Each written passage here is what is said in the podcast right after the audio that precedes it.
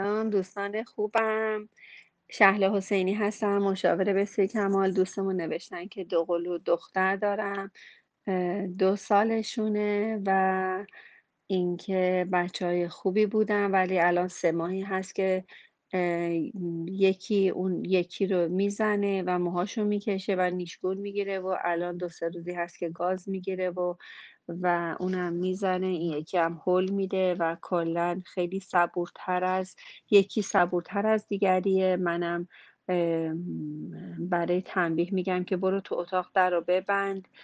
گاهی خودم میبرمش اصلا از رفتن به اتاق خوشش نمیاد جیغ می‌زنه اگر راهنمایی کنید ممنون میشم. در واقع خیلی باهاشون بازی می‌کنم حرف می‌زنم روی هم بچه های خیلی خوبی هستن ولی این کاراشون منو خسته می‌کنه. بچه ها در مورد دوقلوها یه مورد که خیلی مورد توجه هست. اینکه مبادا مبادا از همون روز اول تولد بچه ها رو مثل هم لباس بپوشونید.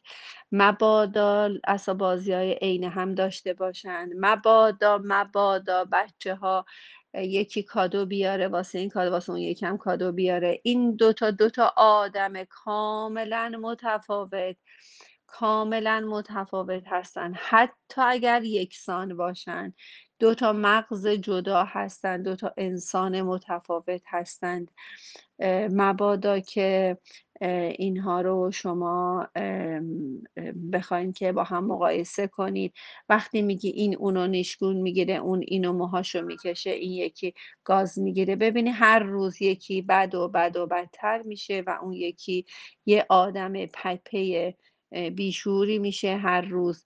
و شما شاکی هر دوتایشون خواهید شد و شاید یکیش خوب بشه یکیش بد بشه.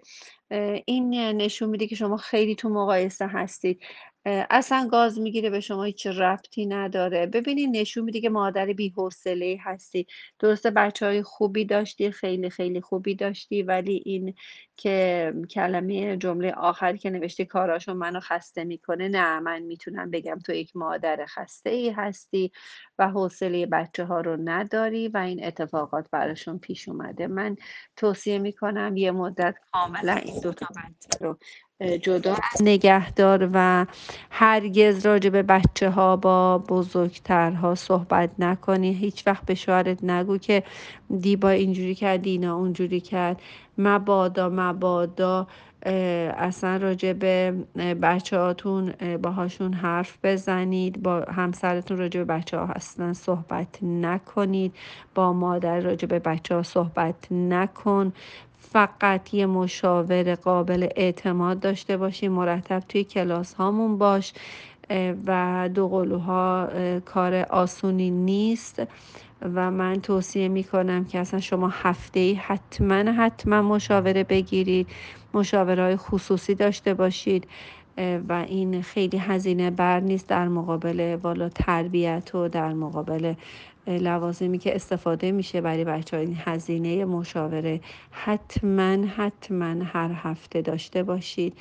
لحظه و لحظه باید اخلاق شما پذیرش شما و وجود شما باید اندازه گرفته بشه که چقدر خسته تر از دیروز بودی امروز چقدر حالت بهتر از دیروزه.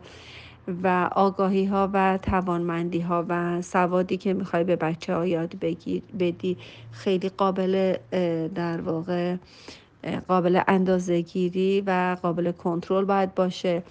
حتی کارهایی که تو خونه می‌کنی باید تحت نظر مشاور باشه چه زمانی بیدار میشی کی ورزش می‌کنی کی غذا درست می‌کنی اینا باید تحت نظر مشاور باشید. و نوع غذا و نوع لباس پوشیدنشون کاملا تحت نظر مشاور باید باشه. باید اینا بتونن یه سری وسایلشون با هم شیر کنن یه سری وسایل با هم مشترک استفاده کنن. و این خطر بسیار جدی داره. بچه های شما رو تهدید می‌کنه و من نگران شما هستم. ایشالله که مبادا این اتفاقات تکرار بشه و حتما مشاوره بگیرید. شما بچه ها در قیاس با هم قرار گرفتن. یکی هر لحظه داره بدتر میشه و اون یکی داره.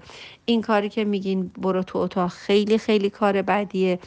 بچه ها در واقع به تنهایی در زمان ناراحتی و آزار رسوندن عادت می‌کنن و به خیلی انزوا طلب و خیلی غیر اجتماعی میشن. دیگه آدما رو دوست ندارند. در بزرگسالی احتمال اینکه تنها موندن رو دوست داشته باشن جایی رفتن رو دوست نداشته باشن خیلی خیلی بیشتره. اصلا ابدا بچه هاتون رو تنبیه نکنید و به یه جای مخصوصا تنبیه هایی که به یه جای منزوی و خلوت و تنها کشوندن باشه مبادا این کار رو انجام بدید. مبادا مبادا این کار رو انجام بدید.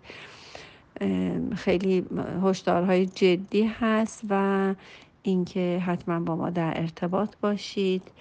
با مشاورانمون در ارتباط باشید و حتما مشاور خصوص داشته باشید چون آدم مادر خسته ای هستید مادر, مادر خسته و نگران و واقعا کم توانی هستید. دوستتون دارم. خدا قوت. ایشالا بچه های خیلی خیلی خوبی خواهی داشت. من بهت نوید میدم. از همین که با ما تماس گرفتی. در کنارمون هستی من قول میدم که بهترین بچه ها رو به جامعه تحویل خواهی داد. ممنونم. میبوسمتون.